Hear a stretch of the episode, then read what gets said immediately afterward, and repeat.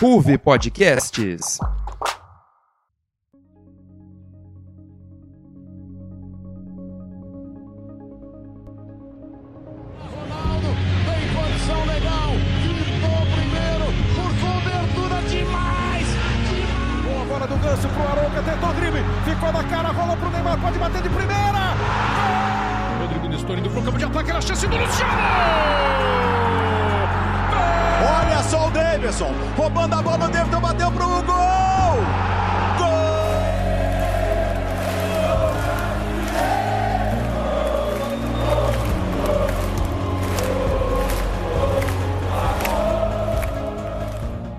Meus queridos ouvintes da Ruve Podcasts, como vocês estão? Sejam muito bem-vindos a mais um episódio do Arquibancada, nosso podcast sobre futebol brasileiro, e dessa vez com novidades. Eu sou o Pedro Leles, mais conhecido como PP, e este é meu primeiro episódio à frente deste programa maravilhoso que é o Arquibancada. Mas fiquem calmos, eu não sumi com segura. Como vocês puderam ouvir no EP passado, nosso garoto foi brilhar no exterior. E por isso, a partir de hoje, eu terei cada vez mais encontros marcados com vocês, nossa lindíssima audiência. E nesse novo episódio vamos trazer um pouco do que aconteceu no nosso querido futebol brasileiro. Abordaremos o que rolou na grande final da Copa do Brasil, última rodada do Brasileirão e perspectivas para a Libertadores Sul-Americana. Antes de mais nada, vamos agora apresentar nosso trio sensacional de comentaristas de hoje. Abrindo as apresentações com a palmeirense Bia, a famosa Green. Fala aí, Bia, tudo certo? E aí, Pepe, e aí, meninos, tudo bem? Muito feliz de participar de mais um programa. Continuando agora, vindo com tudo, mais um palestra, o craque de bola Luan Brizola. Como você tá, Luan? Tudo certo, PP. Agradecido por estar em mais uma bancada. Vamos que vamos.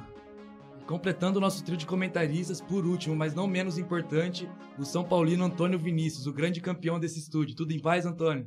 E aí, Pepe, e aí, Luan, Bia, tudo bem com vocês? Vocês podem reparar aí que eu tô meio sem voz também. Muito feliz de estar voltando aí ao Arquibancada, de estar de volta à Ruve. Vamos que vamos, que o programa de hoje vai ser sensacional. Aqui então eu deixo para o Antônio, que vai apresentar para nós os destaques do nosso 15º episódio. Bora lá, Tonhão!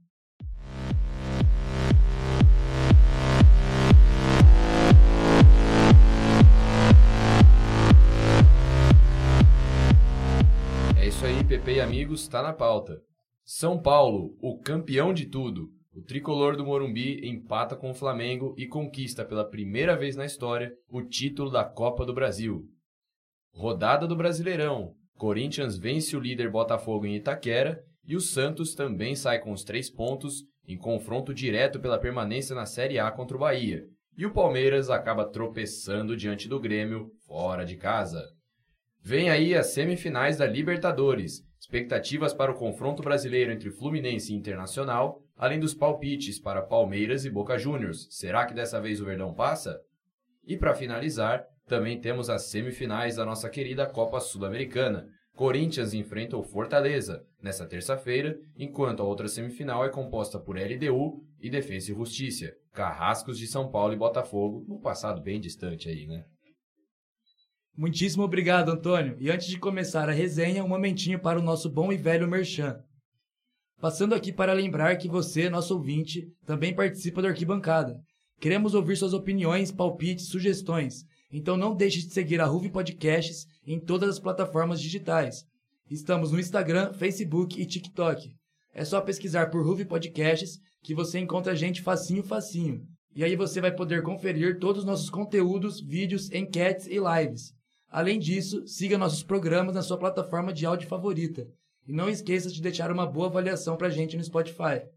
Dado o recado, apito o árbitro e vamos dar início ao meu, ao seu, ao nosso arquibancada. Bom, começando pelo assunto aí que mais repercutiu no final de semana, que foi o título do São Paulo. É, depois de 15 anos sem título de grande expressão no território nacional, conquistou o Paulista, é verdade, mas só que é um título regional, não abrange todo, todo o território nacional. Então, para começar a análise desse título São Paulino, começar com o Antônio, para ele falar para a gente como ele se sentiu assistindo o título como torcedor, também uma análise mais tática, uma análise da gestão que o São Paulo fez até chegar nesse título, apostando nos garotos da base e trazendo o Lucas de volta. Ah, primeiro falando como torcedor é aquilo, ainda não caiu a ficha, né? São Paulo agora finalmente conseguiu conquistar aí todos os títulos que já disputou um dia. E termina com uma piada aí de que era o único que ainda não tinha a Copa do Brasil entre os grandes do Brasil e agora consegue esse título de uma maneira extremamente merecida. Acho que nenhum outro time da competição mereceu tanto essa conquista como o São Paulo, por tudo que envolveu desde o começo. É, a torcida abraçou o time de uma forma espetacular, lotando o Morumbi em todos os jogos. É, foi uma coisa muito bonita de se ver, a festa, desde o jogo passado, quando a torcida conduziu o time do CT até o aeroporto de Guarulhos. Então, foi uma festa muito linda. E o São Paulo é, colocou o coração na chuteira ali, como a gente fala. O Dorival arrumou a casa e o título foi extremamente merecido. É, e a festa foi perfeita. Agora, fazendo uma análise um pouco é, menos clubista em relação ao jogo, foi muito curioso porque no Maracanã, o São Paulo, pelo menos na primeira etapa, foi muito superior ao time do Flamengo, conseguiu criar chances, tanto é que fez o gol com o Caleri, é, conseguiu se segurar no segundo tempo, jogou de uma maneira mais organizada, dentro do que dava para fazer contra o Flamengo no Maracanã, é difícil. Mas no jogo de ontem no Morumbi, o Flamengo acabou jogando melhor do que o São Paulo e logo nos primeiros segundos teve chance de gol. O Rafael foi um jogador fundamental nessa decisão, porque fez defesas importantes, tanto no primeiro quanto no segundo tempo desse jogo de volta. E o São Paulo, não sei se começou o jogo um pouco nervoso, mas estava errando muitas coisas. Teve a lesão do Arboleda logo no começo.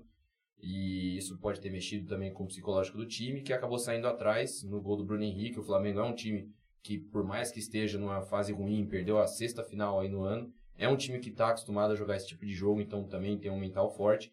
Só que aí o São Paulo aos poucos foi se achando, foi se encontrando, e aí o Rodrigo Nestor, que é, merecia muito esse gol, porque era um dos jogadores que vinha jogando bem, mas durante boa parte do ano foi muito perseguido pelo torcedor. Acerta um belo chute, e a partir dali o São Paulo começa a ter um pouco mais o controle do jogo, é, sabe sofrer no momento que tem que sofrer. O Flamengo pressiona, mas o São Paulo teve um mental muito forte e conseguiu segurar o resultado até o final, conseguiu esse título merecidíssimo para o Dorival Júnior, que desde que chegou, sempre dizendo que o São Paulo seria campeão, jogadores desacreditados e hoje estão colhendo aí os frutos de um grande trabalho que não tem nem um ano ainda, mas que já é, trouxe grandes alegrias para o torcedor. Bom, você destacou algumas atuações individuais, como a do Rafael, como a do Caleri no, no Maracanã e a do próprio Nestor ontem no Morumbi. Você acredita que algum jogador, depois do título de ontem, alcançou o patamar de ídolo, além do Lucas, que ele já era ídolo por boa parte da torcida? Algum outro jogador se destaque e alcança esse patamar dentro do clube? Ah, acredito que o Caleri, né, porque era um jogador muito identificado com o clube e estava faltando esse título, né? Muita gente dizia que ele não fazia gol em jogo decisivo e isso acabava pesando mas ele fez o gol no jogo do Maracanã, então com certeza é um ídolo. Luciano conquistando agora seu segundo título pelo São Paulo, um cara que é muito identificado com o torcedor também, com certeza pode ser considerado um ídolo.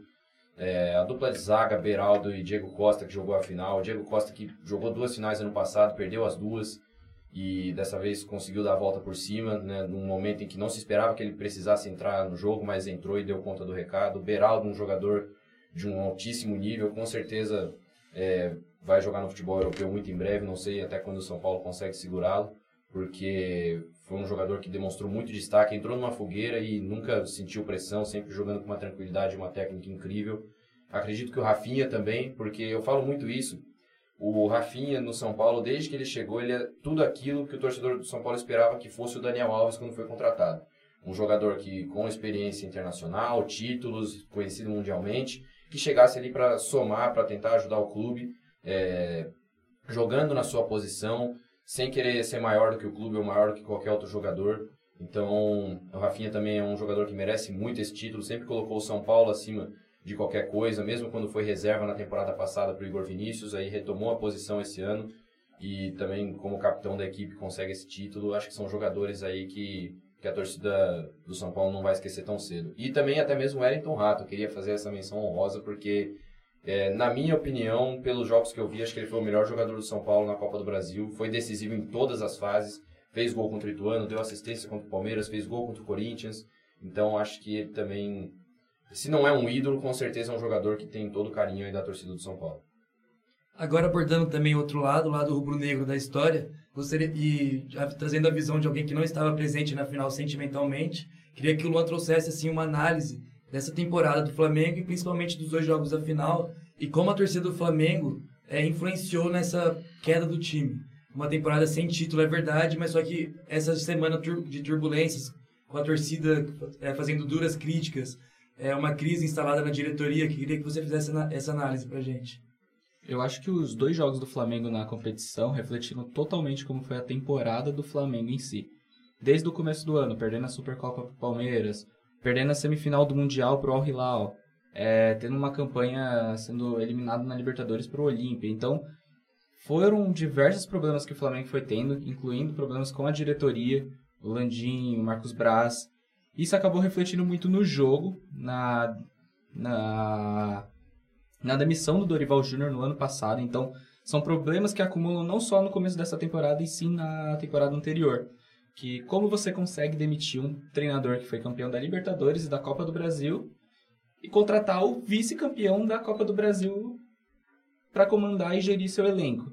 Foi uma pressão desnecessária da torcida do Flamengo, que você vê após o jogo contra o Havaí no ano passado, eles pediram a cabeça do Dorival, não queriam ele como treinador, sendo que eles já tinham ganhado dois títulos e isso acabou influenciando muito. Além de, o, a equipe do Flamengo é cheia de medalhões. Os caras acham que é maior, são maiores que a instituição.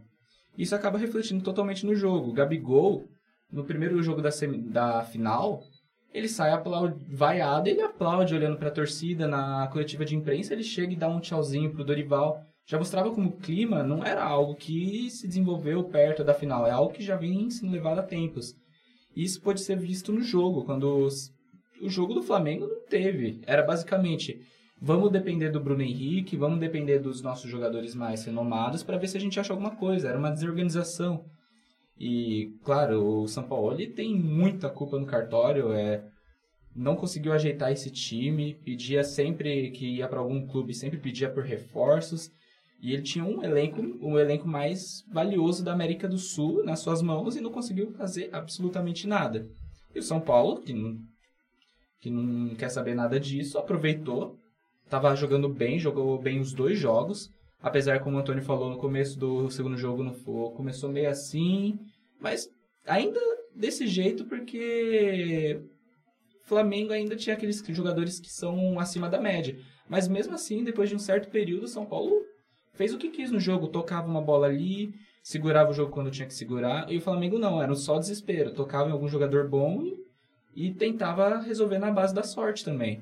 Então isso acabou refletindo muito desde os problemas que vem se acumulando da temporada anterior. É, realmente a gente pode perceber que o Flamengo só criava alguma, alguma chance clara na partida quando, é, dependendo do talento individual, principalmente do Bruno Henrique, do Gerson, depois do Everton Ribeiro quando entrou na partida. O Arrascaeta foi um grande diferencial nesse jogo de ontem. Eu queria saber da Bia exatamente isso. É, o São Paulo não consegue fazer a equipe jogar, e por isso eu queria saber se realmente a melhor escolha é a saída do São Paulo e se a volta do Jorge Jesus seria a melhor possibilidade. Olha, eu acho que, assim, tendo como referência outros times, a demissão de, de técnicos não é a, a, solu a solução para tudo, porque eu acho que esse elenco já tá muito internamente quebrado desde quando aconteceu tudo aquele, aquele BO do do auxiliar do São Paulo com o Pedro e isso está refletindo em toda a temporada do Flamengo. Então, acredito que a solução não é você.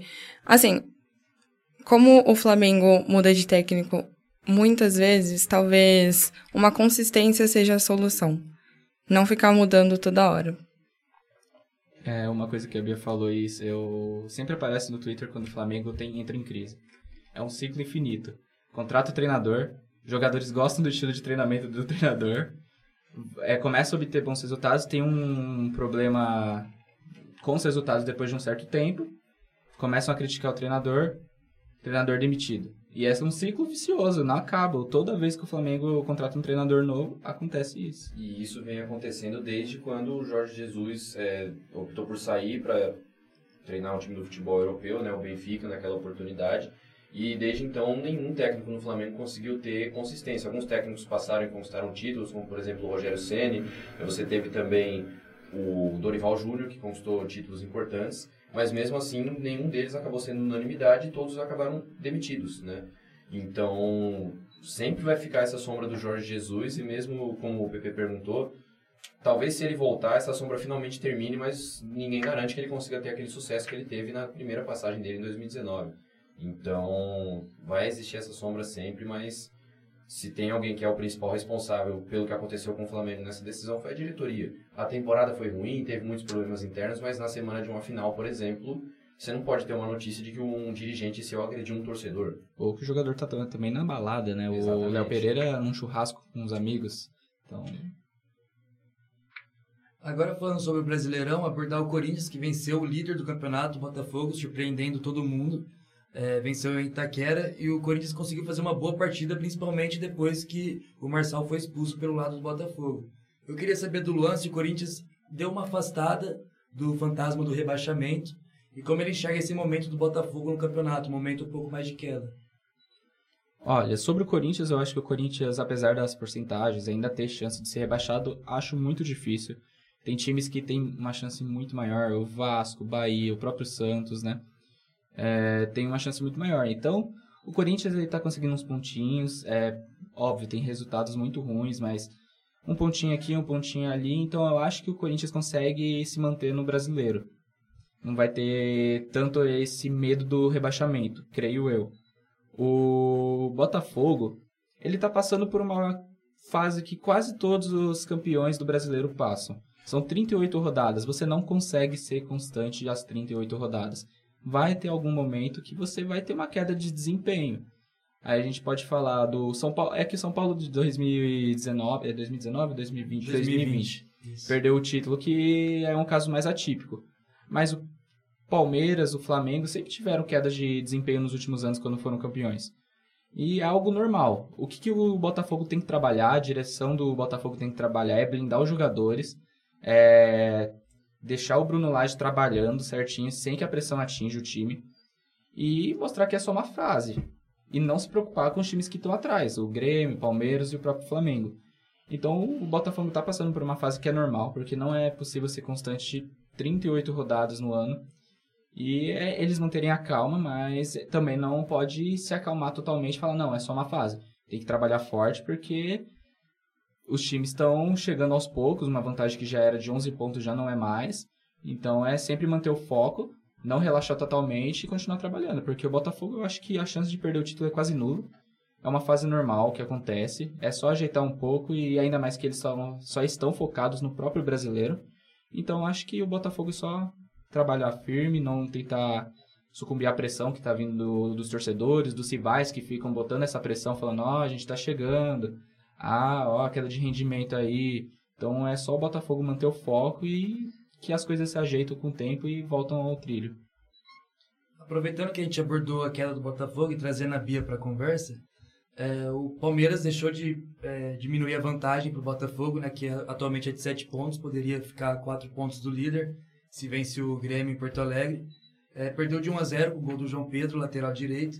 E eu queria saber se você ainda acredita que o Palmeiras consegue alcançar o Botafogo.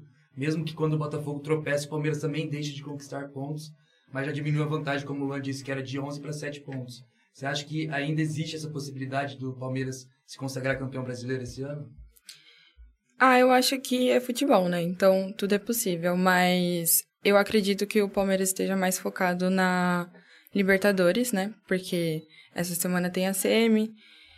Então eu acho que tem espaço para o Brasileirão, mas o foco é a Libertadores. Mesmo que a quantidade de pontos abaixou, eu não sei, o, o Botafogo tá bem focado, tá bem constante, assim. Então, eu acredito que mesmo com esses deslizes, não, não dá. É, mas só pra complementar aí que. Que jogo ruim que foi quinta-feira, Palmeiras e Grêmio. Do Palmeiras cruzou 43 vezes na área do Grêmio. Tem do Hendrick como centroavante. Hendrick como centroavante. Eu acho isso aí, na minha cabeça, não entra. Você tem o. Às vezes é o Rony, às vezes é o Hendrick. Você bota a bola na área quantas vezes você quer. O Flaco Lopes entra quase não bota. Aí eu não entendo o Abel. Aí o Abel, ídolo do Palmeiras, um dos maiores, se não o maior treinador da história do Palmeiras, mas ele é muito teimoso. Não tem como você continuar testando o Mike. Ele pode calar minha boca quinta- quinta-feira, que com certeza ele vai tacar o Mike na bomboneira, o Mike fazer dois gols e ganhar o jogo do Palmeiras. Mas é, tipo, ele não rende tanto quanto ele rende na lateral. E ele prefere manter o Marcos Rocha e o Mike na ponta. Aí ele faz o quê no jogo contra o Grêmio? Coloca o Hendrick de centroavante e o Arthur na outra ponta, sendo que o Arthur não rende naquela, em vez de tacar na ponta direita. Então o Palmeiras tem que ir muito ligado para essa semifinal, porque se continuar jogando do jeito que tá, o Boca não é Deportivo Pereira. O Boca, apesar de não estar numa fase boa, o Boca já tem histórico de eliminações contra o Palmeiras. E o Boca é simplesmente um. Claro, não é o maior campeão da Libertadores na Argentina, mas pode-se falar que é o maior time da América do Sul, um dos maiores vencedores da história da, da América. Então, tem que respeitar. E se o Palmeiras continuar jogando do jeito que jogou, igual o Grêmio, vem jogando nas últimas rodadas, vai sofrer e não vai ser fácil o jogo, não. Agora abordando a briga na parte de baixo da tabela, falando um pouco mais do Santos, que semana passada, segunda-feira, venceu o Bahia, fora de casa por 2 a 1 mais uma vez o Furk salvando o time, o time Santista. E muita gente até brinca falando que o Pelé lá do lado de Deus não vai deixar o Santos cair jamais. Mas só que também o Vasco tá vindo com tudo. Goleou o Curitiba nessa última rodada. Eu queria saber do Antônio como ele enxerga esse panorama na parte de baixo da tabela. Se existe a possibilidade dos dois se salvarem, é, ou fatalmente um dos dois vai cair, como é que você enxerga essa briga no Z4? Então, em relação a essa briga na parte de baixo da tabela, acho que passa muito pelo confronto direto que a gente vai ter entre Santos e Vasco no próximo dia 1 porque é a briga dos desesperados, né? O Vasco tem tido uma reação aí interessante nos últimos jogos, né? Ganhou o clássico contra o Fluminense, meteu 5 no Curitiba, ganhou do Atlético Mineiro. E o Santos, nos últimos jogos, conseguiu essa vitória contra o Bahia, do meu querido Rogério Senna, infelizmente, né? Ganhou de 2 a 1 de virada na Fonte Nova. Mas nos outros jogos o Santos vinha deixando muito a desejar, como por exemplo na derrota para o Cruzeiro por 3 a 0 na Vila Belmiro. Então vai ser um jogo muito interessante de se assistir. E acho que quem sair vencedor, se houver um vencedor nesse jogo, acho que vai influenciar muito nessa briga. Eu acredito que hoje, se eu tivesse que apostar minhas fichas em qual dos dois times fugiria do rebaixamento, eu apostaria no Vasco, porque acho que, ainda mais agora que o time volta a jogar em São Januário diante do seu torcedor, eu acho que é um fator muito importante. É, o Santos na Vila Belmiro, infelizmente, também é um time que está deixando muito a desejar, então esse fator casa não é mais algo que que faça tanto a diferença, mas a gente precisa esperar essa rodada para ter um panorama. Mas se eu tivesse que apostar em algum dos times para fugir, eu apostaria no Vasco, porque a situação no Santos é complicada, não só dentro de campo, como fora também. Diretoria, troca de técnicos, o Aguirre ficou cinco jogos, sabe? Isso é uma coisa de time que tá seguindo a risca o roteiro de um time que vai ser rebaixado. Se vai ou não no final do ano, não sei, mas a situação do Santos está muito complicada. E assim encerramos nosso primeiro bloco. Nossa, eu tô doida pra comentar sobre essa cena na próxima gravação do Pipoca Cabeça. Ah, aquele podcast que você participa sobre cinema, né? Isso. Agora saindo do cenário nacional e falando mais sobre o futebol sul-americano, essa semana volta a Libertadores. Palmeiras enfrenta o Boca Juniors no La Bombonera quinta-feira. E o, no La Bombonera já traz alguns pesadelos pro Palmeiras, né? Vale lembrar o fatídico jogo que o Benedetto anotou dois gols, dois golaços, inclusive, contra o Palmeiras. Mas é, dessa vez é um momento completamente diferente. Naquela época, o Palmeiras tinha acabado de iniciar um projeto com a Crefisa. Hoje, o Palmeiras já é muito, um time muito mais consolidado. O Abel Ferreira vem de dois títulos da Libertadores, mantém o trabalho. É verdade que não chegou reforços, mas é um time muito mais estruturado que naquela época. E o Boca é um time que é, foi na corrente contrária, né? Hoje o Boca Juniors é um time mais desorganizado. É, queria saber do Luan como ele enxerga esse panorama. É, existe o fantasma do Boca Juniors na bomboneira, mas só que se ele acredita que o quão favorito o Palmeiras é para esse confronto. Olha, apesar da desorganização do Palmeiras, eu acredito que ainda assim é o favorito. É, o Palmeiras vem de uma semifinal de Libertadores, é, dois títulos de Libertadores, vem jogando sempre as oitavas de final da Libertadores, sempre que joga passa da fase de grupos, então o Palmeiras já está criando uma casca. É, e Palmeiras você consegue observar todas as rodadas. Quando o Palmeiras está jogando, sei lá, o Brasileiro, a Copa do Brasil, às vezes é um time. Pode ser um time bom, jogando bem, jogando mal, é um time. O Palmeiras entra em campo contra qualquer outro time na Libertadores, parece que se transforma. O Palmeiras começou a criar essa casca com a Libertadores que se transforma num time muito copeiro. Então eu acho que isso mas o acréscimo que o Palmeiras já, com o Abel Ferreira, já é um time organizado, que quando quer jogar, pode jogar muito bem. O Palmeiras é o favorito mesmo na bomboneira. Só que, é aquilo, é o Boca. O Boca você respeita, apesar de na fase não ser boa. Pô, o Boca, apesar do Cavani estar tá numa fase ruim de oito jogos e um gol, é o Cavani. Tem aquela lei do ex, o Merentiel que agora tá no Boca. Que sabe-se lá o porquê na, na cláusula de contrato da, do empréstimo deixaram que ele poderia jogar contra o time dele. Não sei porquê. E também tem o Benedetto, né? O Benedetto aí dispensa apresentações contra o Palmeiras, né? Que gol na Bomboneira, gol no Allianz. Mas é um time desorganizado em relação ao que era nos últimos anos. Então o Palmeiras tem grandes chances, tem que jogar bem focado, porque mesmo que a fase seja boa, é, é simplesmente o Boca Juniors, o maior time da América do Sul do outro lado. Então, e além disso, tem a torcida da Bomboneira que vai tentar levar o time com tudo para tentar botar toda a pressão no Palmeiras para ver se consegue ajudar da melhor forma possível. Mas, sinceramente, o Palmeiras tem tudo para conseguir um, levar um resultado positivo. Na minha visão, um empate na Bomboneira já é um resultado positivo, não um, só uma vitória. Tipo, um empate na Bomboneira para levar para o Allianz o jogo de volta, eu acho que já é um resultado muito bom para o Palmeiras, que o Palmeiras consegue construir e desenvolver o resultado para levar para a final mas ainda assim acho que tem que tomar todo cuidado. E o Palmeiras tem grande chance de avançar, desde que esteja focado.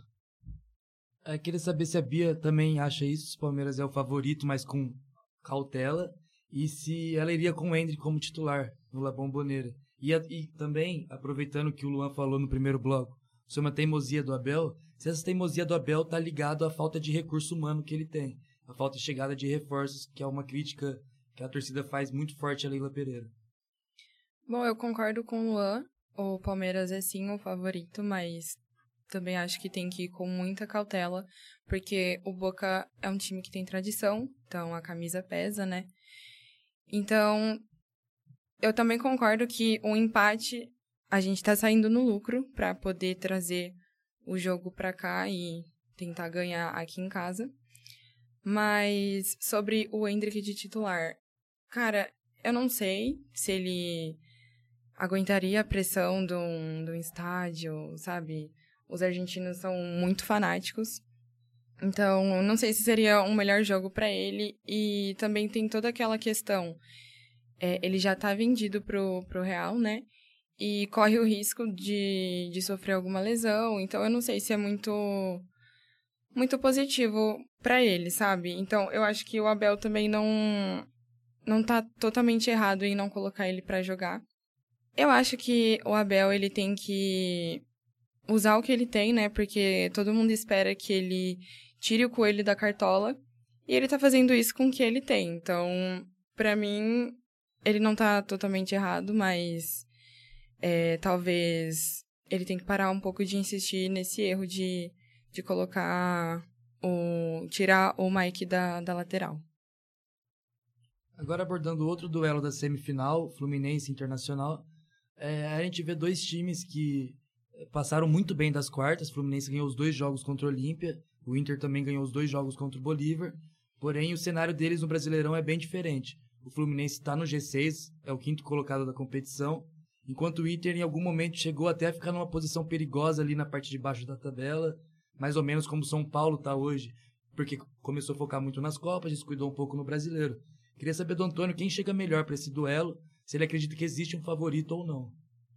Eu tô muito curioso para assistir esse jogo entre Fluminense e Internacional, porque é um time muito tradicional na Libertadores de um lado, que é o Internacional, mas que não tá tão bem assim no Campeonato Brasileiro, contra uma equipe que está em constante ascensão com o Fernando Diniz, que é o Fluminense, que busca aí o seu primeiro título na competição.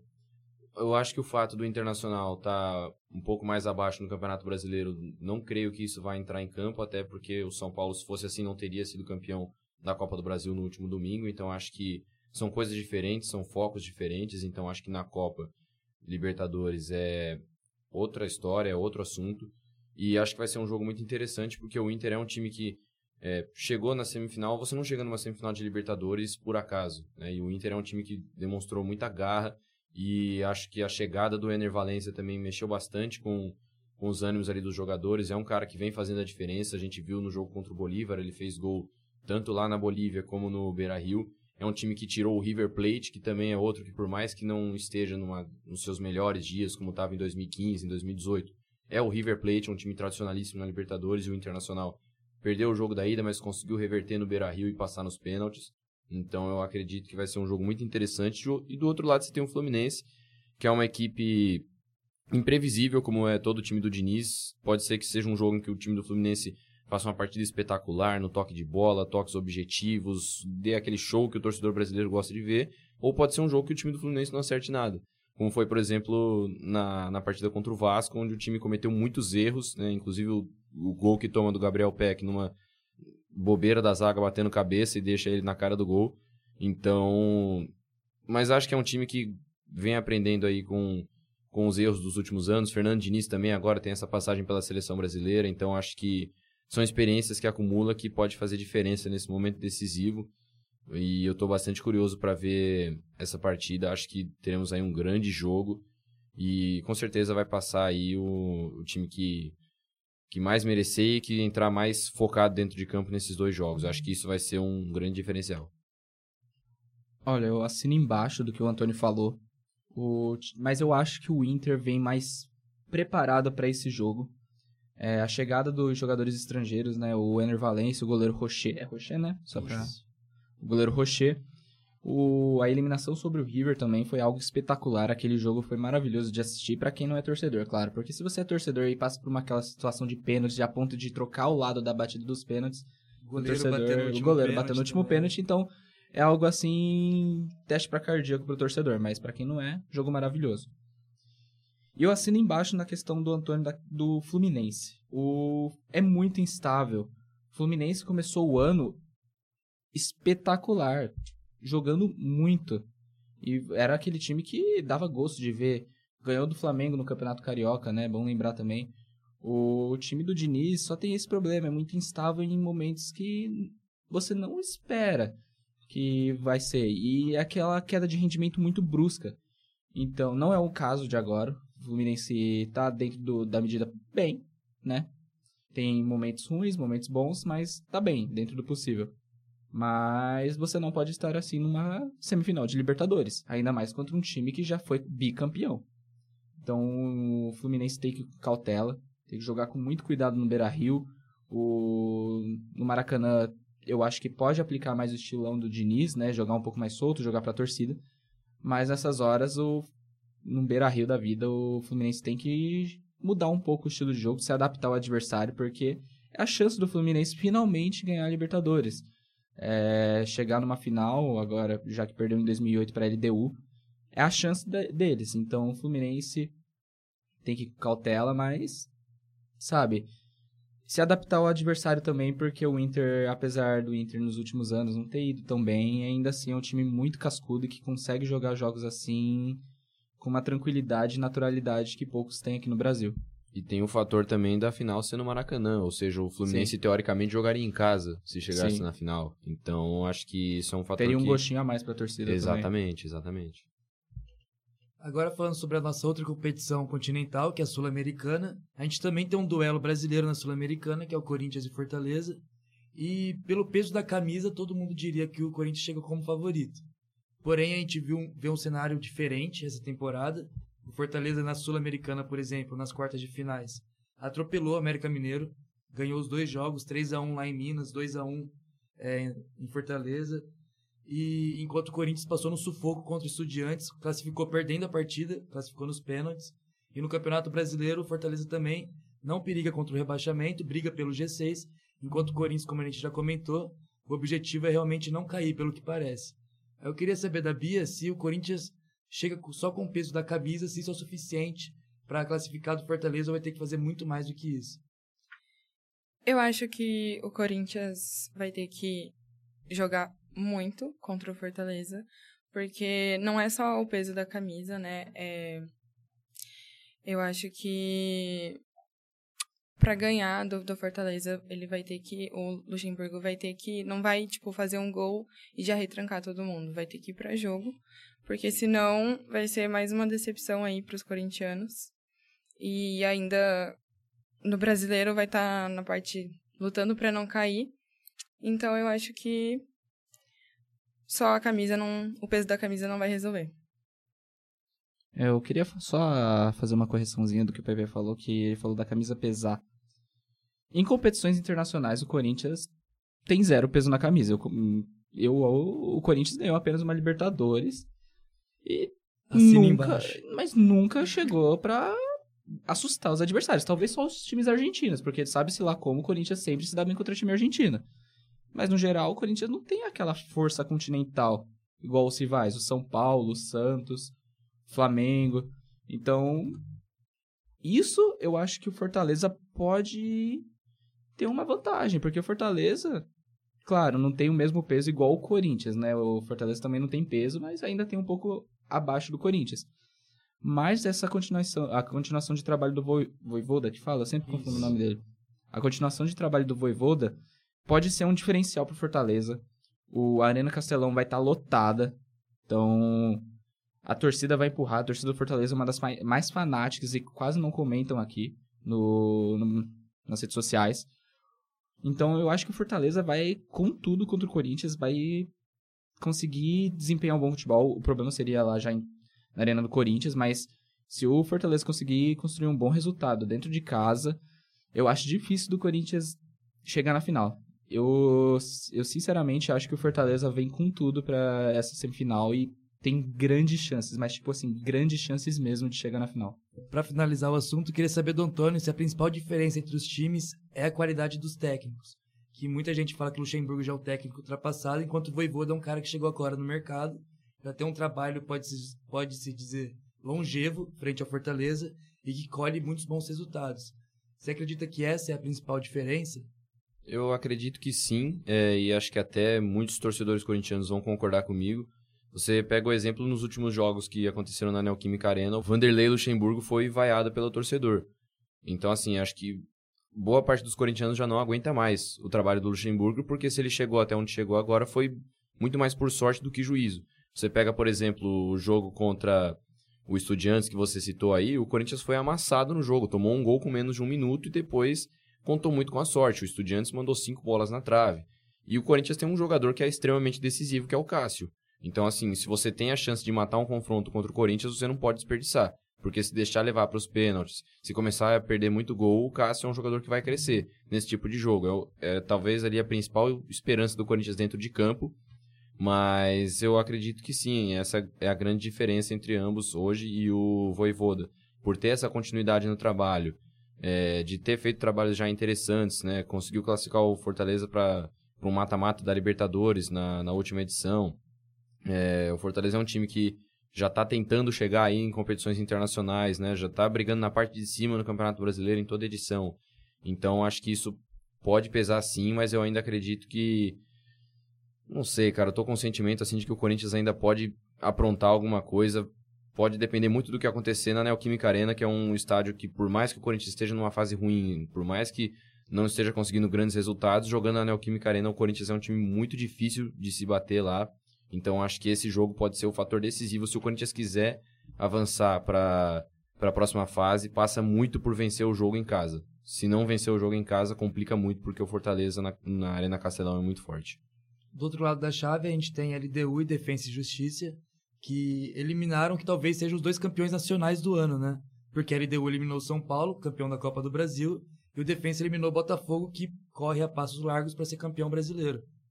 É, vale lembrar que a LDU passou nos pênaltis contra o São Paulo, enquanto o Defensa e Justiça empatou aqui no Rio de Janeiro e venceu o Botafogo lá na Argentina. Então, apenas um exercício assim, para ver quem que passa, palpitão mesmo. Luan, quem que você acha que faz a final? Defesa e Justiça e Fortaleza. Antônio? Eu aposto no time da LDU contra o Corinthians. Bia? Eu acho que vai dar Defensa e Justiça e Corinthians. Muito obrigado, o árbitro aponta o centro do gramado e é assim que encerramos nosso programa de hoje. Eu me despeço por aqui e muitíssimo obrigado a você que nos acompanhou nessa resenha. Se gostou do episódio, por favor, não esqueça de curtir, compartilhar com os amigos, postar nos stories e deixar os coraçõezinhos. Isso nos ajuda muito. E não vacilem, já ative as notificações para garantir o próximo episódio. Agora eu passo a palavra aqui para os meus amigos especialistas da bola também se despedirem. Tchau, gente. Muito obrigada pela resenha de hoje. Foi muito legal. E avante palestra. Muito obrigado aí, PP, a Bia, o Antônio, pela, pela companhia aqui no Arquibancada de hoje. Foi muito bom, teve bastante conteúdo. E vamos que vamos. Obrigado aí, PP. Obrigado, Luan, Bia, a todos aí que nos ouviram até o final do debate. Prazer poder estar aqui de volta no Arquibancada depois de um tempo, de estar de volta à RUV, esse projeto maravilhoso. E agora não tem mais o que falar, né? Ganhamos tudo.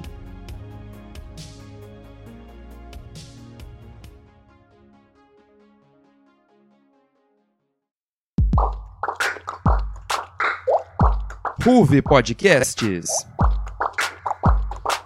Essa é uma produção do Núcleo de Esportes da RUV Podcasts e contou com roteiro, apresentação, pauta e locução de Pedro Leles e comentários de Beatriz Palmeira, Luan Brizola e Antônio Vinícius. Edição de som de Thiago Jun Suda e Antônio Vinícius. Produção de Pedro Leles, edição geral de Júlia Hilsdorf.